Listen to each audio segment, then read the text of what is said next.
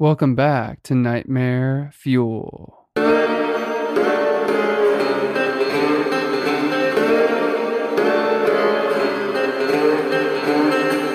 This one is titled The Eighth Floor. I was staying at a hotel in Chicago, Illinois during a business trip, and I was going to stay for the whole weekend. It was an older hotel, one that still used small keys rather than key cards to enter the rooms. I didn't mind. It seemed nice to get away from the onslaught of technology. When I checked into the hotel, it was packed full. A nasty storm had struck, stranding many tourists and canceling flights. No more rooms were available, and many people were being turned away because of the lack of vacancy. When I approached the front desk to check in, I noticed that all the keys for the rooms on the eighth floor were still on the wall. Not a single key was missing. It seemed odd that an entire floor would be vacant when so many people were all clambering to check in and get to their rooms. I could see the clerk was stressed out and he was ready to just give up and go home, so I tried to lighten the mood. Kind of weird, isn't it? What is? the clerk asked. How everyone on the eighth floor is missing. The clerk gave me an odd look and his face paled. What do you know about the eighth floor? he replied in a serious tone. What? Nothing, I answered honestly, a little embarrassed that my attempt to lighten the mood backfired. I just noticed that all the keys for the eighth floor are still behind the desk. The clerk blushed a little and tried to laugh it off. Oh, yes, I see now. He went back to checking me in and handed me the key to my room on the ninth floor. Enjoy your stay. I will. Thanks. I awkwardly accepted the key and grabbed my bag, heading for the elevator. Just like the lobby, the elevator was also packed. It was difficult to stand next to so many strangers so close by, let alone enter and exit the small car. I struggled to reach and press the button for the ninth floor, but I managed to see over the crowd of people and reached the button panel. It was then I noticed that the button seemed to be missing a floor number 8. That's funny, I thought out loud. I wonder why there's no button for the eighth floor. But no one in the elevator reacted. They either didn't care or they were too preoccupied and didn't hear me. Once I finally got to my floor and checked into my room, I took a moment to relax and unwind on the bed. I had to give a presentation tomorrow and I needed to be alert. I decided to go to bed early that night and to practice my speech a few times to make sure I sounded confident. I took a shower, brushed my teeth, and stood in front of the bathroom mirror as I practiced my sales pitch a few times. A strange groaning sound from the room beneath me got my attention. It sounded like there was a man in pain or upset. I ignored it and continued to practice my speech. The groaning from the lower floor continued on, getting louder and louder by the minute.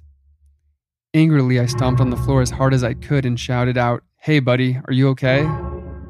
There was no response. The groaning stopped. Satisfied that the man realized he was making too much noise, I continued to practice my speech. Just as I finished the first half of my speech, the groaning began again. But this time it was much louder and angrier. If this was going to go on all night, there was no way I'd be prepared for my presentation tomorrow. I knocked on my neighbor's door and was greeted with a grumpy response from a young woman and her new husband. Excuse me, I politely tried to engage in conversation. Do you hear that noise in the room below us? No. The woman sounded more confused and then grouchy now. We haven't heard anything until you pounded on our door. Oh, sorry, I apologized, once again feeling embarrassed. Must be the pipes or something then. I tried to think of a possible alternate explanation so I didn't seem like I was a crazy person. Well, I'll call management then. Good night. The couple shut the door and locked it. I returned to my room where the groaning noise continued. I picked up the phone on the small table next to the bed and called the front desk to complain about the noise. When I mentioned that it seemed to be coming from the room beneath me, a room on the eighth floor, the woman who answered the phone suddenly got quiet. Sir, there is no one checked in in that room. It must be someone on the ninth floor. No, I tried to sound confident. It's not coming from the walls, it's coming from the floor. Well, the woman sounded rattled, and I could sense that she was trying to think of an explanation just to get me to hang up. I'll call in the maintenance crew. It's probably a leaky pipe or a problem with the heating ducts.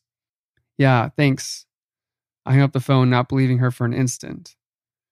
The groaning was growing louder and angrier by the minute. I put my hands to my ears to try and block the sound, but it wasn't enough. I walked back into the bathroom and turned on the shower and the sink full blast, hoping the running water would drown the noise, and it helped only a little bit. I sat on the bathroom floor trying to think of a way to get some sleep, but I didn't have any other options. All the rooms were full. I couldn't request a new room, and there was no way another hotel would have vacancy during this storm. Suddenly, the pipes in the shower began rattling violently.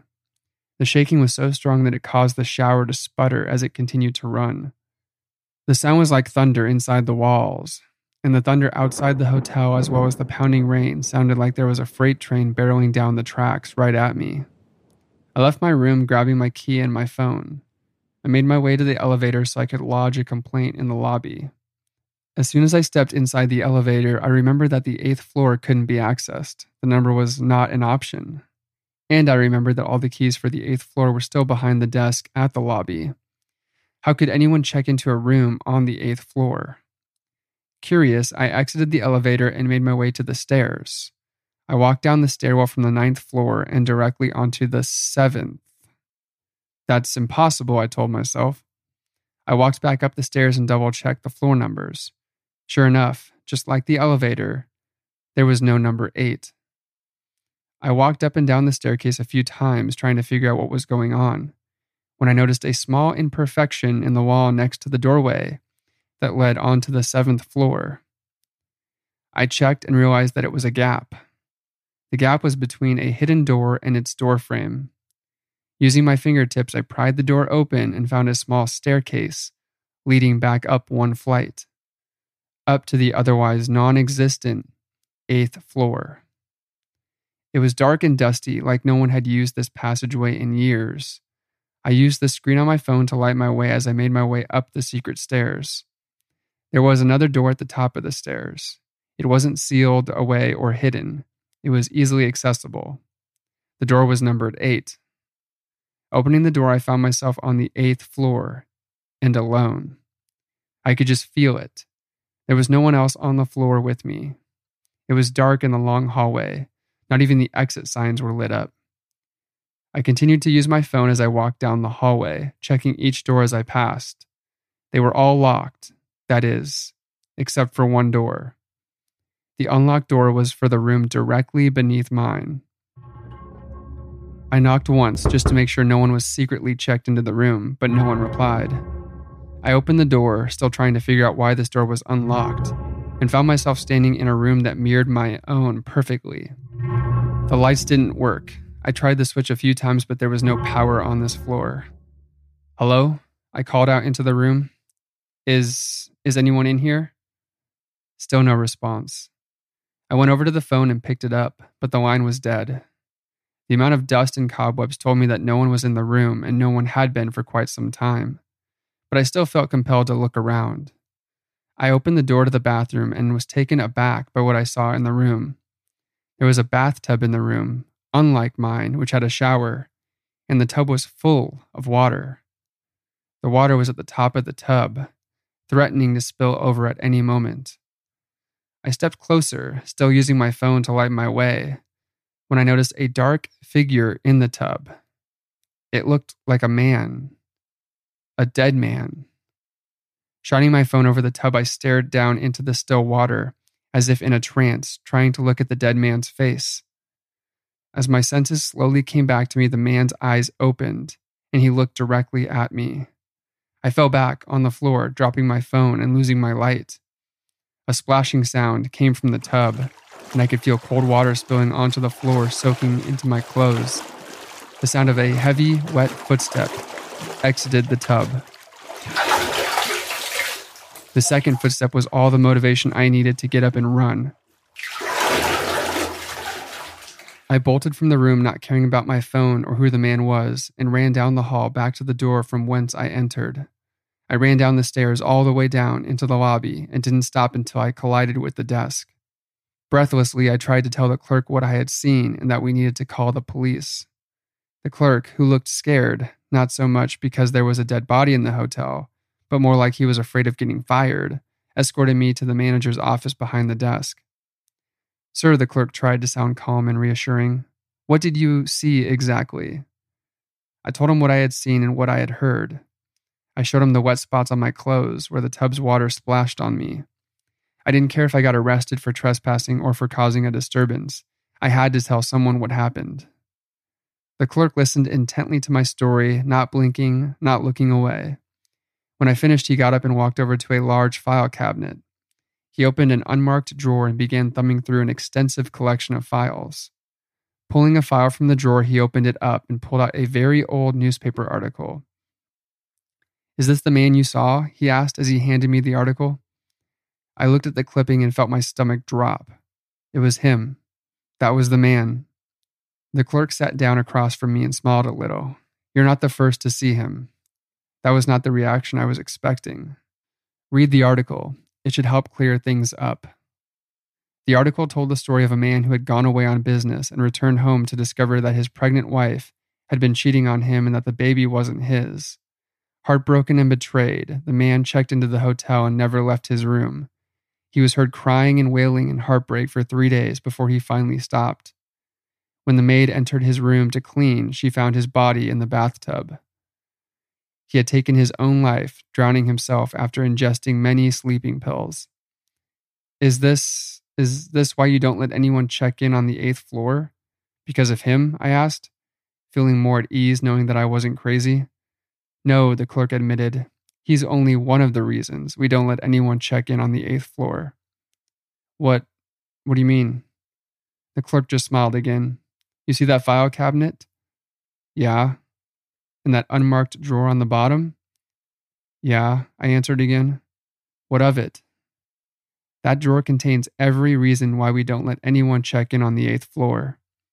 Ever since this hotel opened in 1873, we've had people die in very unusual ways, always on the eighth floor. That's strange, I commented, feeling a little queasy. What was even stranger is the fact that no two deaths were the same, and no two deaths ever took place in the same room. Each room on the eighth floor has housed a tragic death, and each room has been reportedly haunted by the dead. That sent a shiver up my spine. What? How? Are you telling me the eighth floor is cursed? Anyone who checks into a room is going to die or be haunted? The clerk bowed his head. It's not just the rooms that have seen death. Maintenance workers have died attempting simple repairs. One man was electrocuted trying to fix the lights. Another fell down the elevator shaft to his death. A maid was found dead, hanging by her neck at the end of the hallway. I sat in transfixed fear at the story that Quirk had just told me, and I didn't want to believe it. But shouldn't we call the police? I saw a body. Everyone does, the clerk explained. Even the police have seen the bodies, but have never been able to explain the situations. I didn't know what to do. It was late I was exhausted and I didn't want to cause any more disturbances. Reluctantly, I returned to my room. I took the elevator and held my breath as the car passed by the sealed off eighth floor. As I approached my room, I saw something on the wet floor outside my door. It was my phone.